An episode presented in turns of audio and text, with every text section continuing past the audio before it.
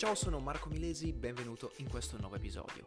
Oggi ti parlo del 25 e del 26 capitolo del Principe di Machiavelli.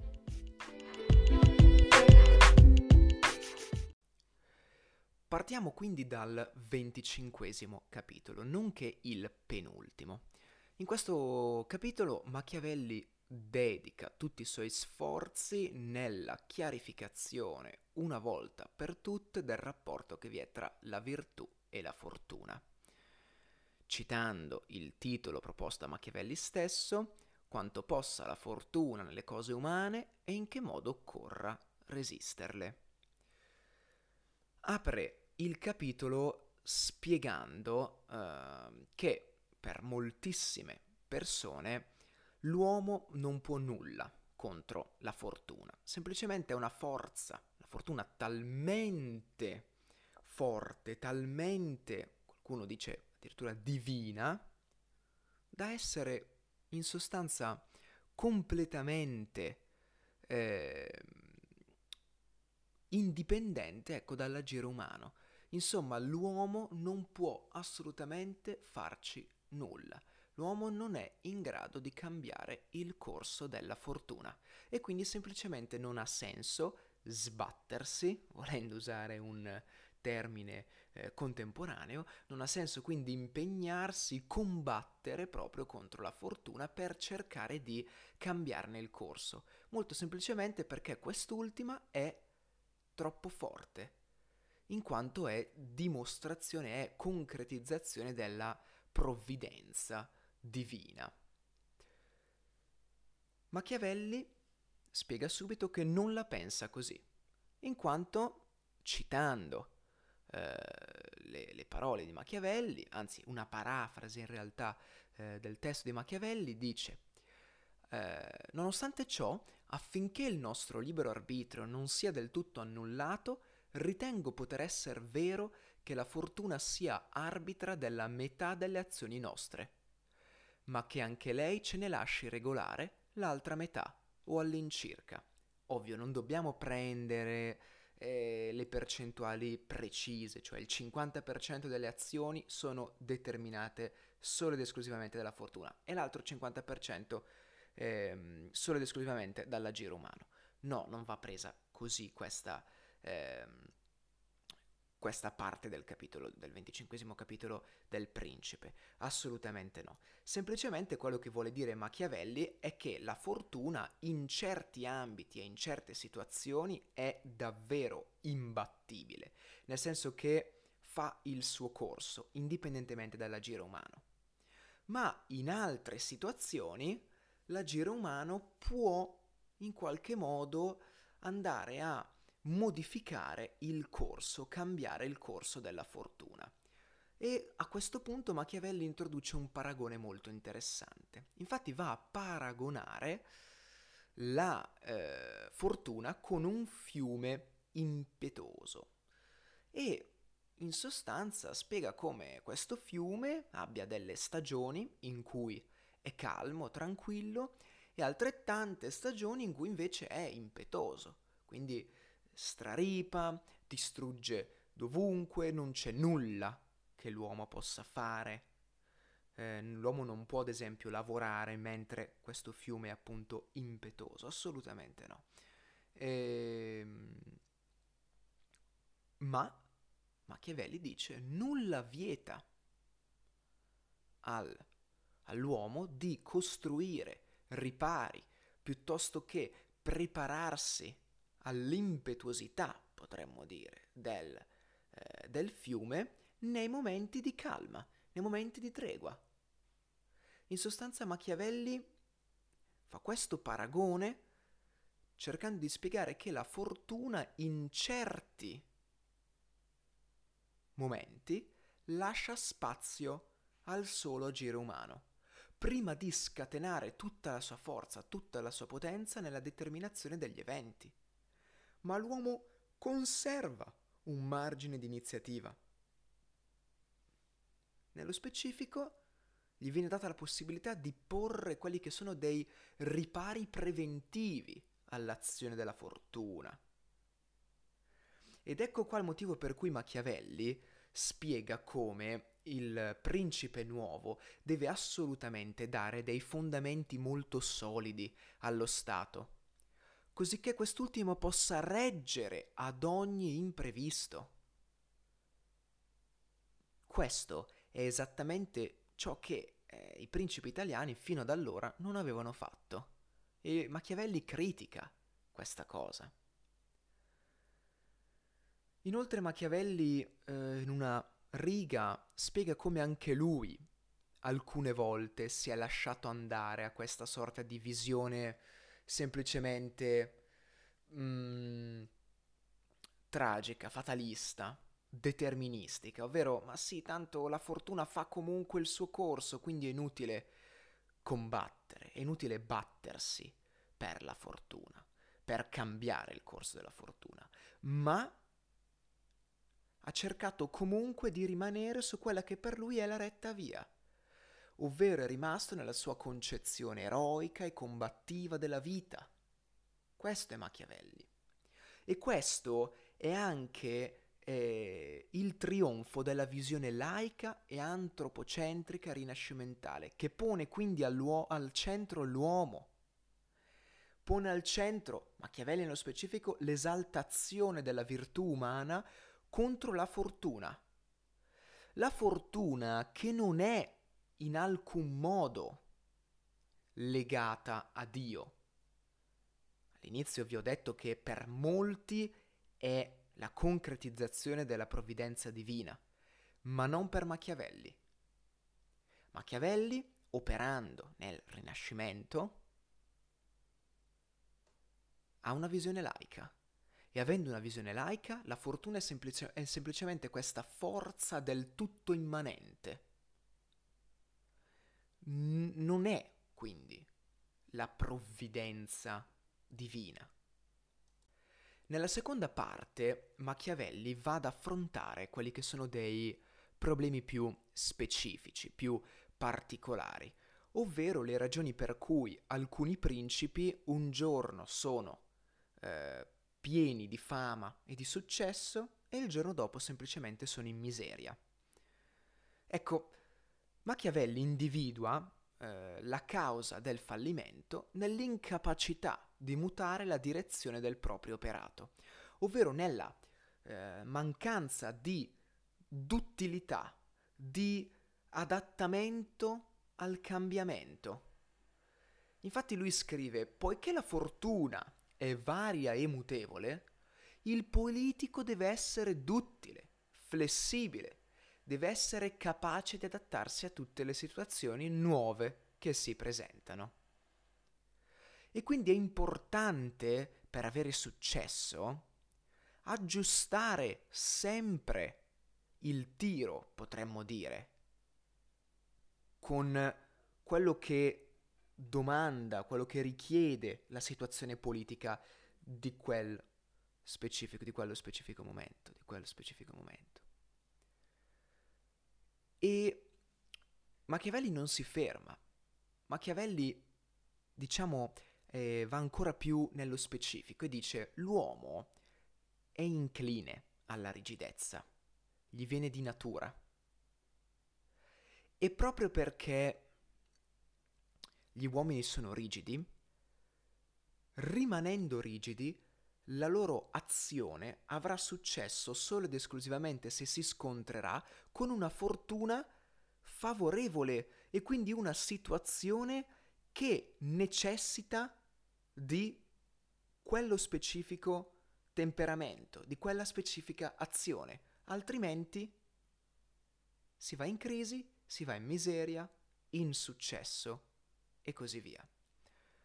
Quindi il buon esito delle azioni viene comunque fatto dipendere da un elemento casuale, che abbiamo detto essere la fortuna, né, né dall'iniziativa dell'uomo né dal suo libero arbitrio.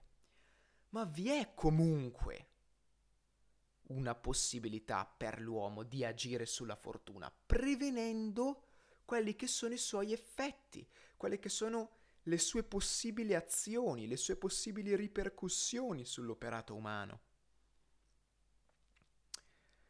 E eh, in infine Machiavelli chiude, anzi in prechiusura, cioè poco prima della chiusura, eh, spiega come mh, mm, tra l'essere impetuosi o l'essere rispettivo, lui scrive così, ovvero l'essere eh, calmo, l'essere, eh, potremmo dire, placido, bisogna prefer- preferire l'impetuosità.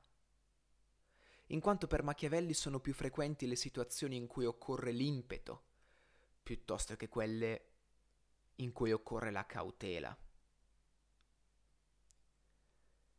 E in chiusura, infine, paragona la fortuna alla donna. Scrive proprio la fortuna è donna. Donna inteso come il componente irrazionale della realtà. E quindi la fortuna, diciamo così, risponde meglio all'impetuosità per Machiavelli piuttosto che alla cautela e alla pacatezza. In conclusione, e anche così un po' per tirare le somme, possiamo dire che Machiavelli ritiene sì che l'uomo possa contrastare il corso della fortuna. In due modi, ponendo dei ripari prima che la fortuna si scateni, oppure adattandosi in modo duttile, quindi essere disposto al cambiamento, eh, in base proprio al variare della fortuna. Oppure l'ultima via, ecco, la più sconsigliata da Machiavelli, ma che può comunque risultare eh, positiva e efficace, è quella di agire con impeto ed energia sempre e comunque contro la fortuna. Questo era il venticinquesimo capitolo. Spostiamoci ora al ventiseiesimo, l'ultimo capitolo del principe. Molti ritengono che sia un membro staccato, un capitolo a parte, ma non lo è affatto, in quanto il ventiseiesimo capitolo è una parte cruciale, importantissima, soprattutto per risolvere il dubbio legato alle finalità eh, idealistiche o realistiche dell'opera di Machiavelli, ovvero a un certo punto gli storici, gli epistemologi, eh, piuttosto che tutti, insomma, quelli che si sono interessati a Machiavelli, si sono fatti questa domanda. Ma Machiavelli era serio o no quando scriveva queste cose? Cioè, scriveva queste cose in modo da creare davvero una sorta di manuale pronto all'uso? Assolutamente applicabile? Oppure scriveva soltanto per dar sfogo alla propria immaginazione. Questo è uno dei più grandi quesiti e appunto si contrappone eh, l'ideale, mh, mm, cioè l'ideale, oddio, il pensiero e le finalità, insomma, delle opere di Machiavelli idealistiche a quelle invece realistiche.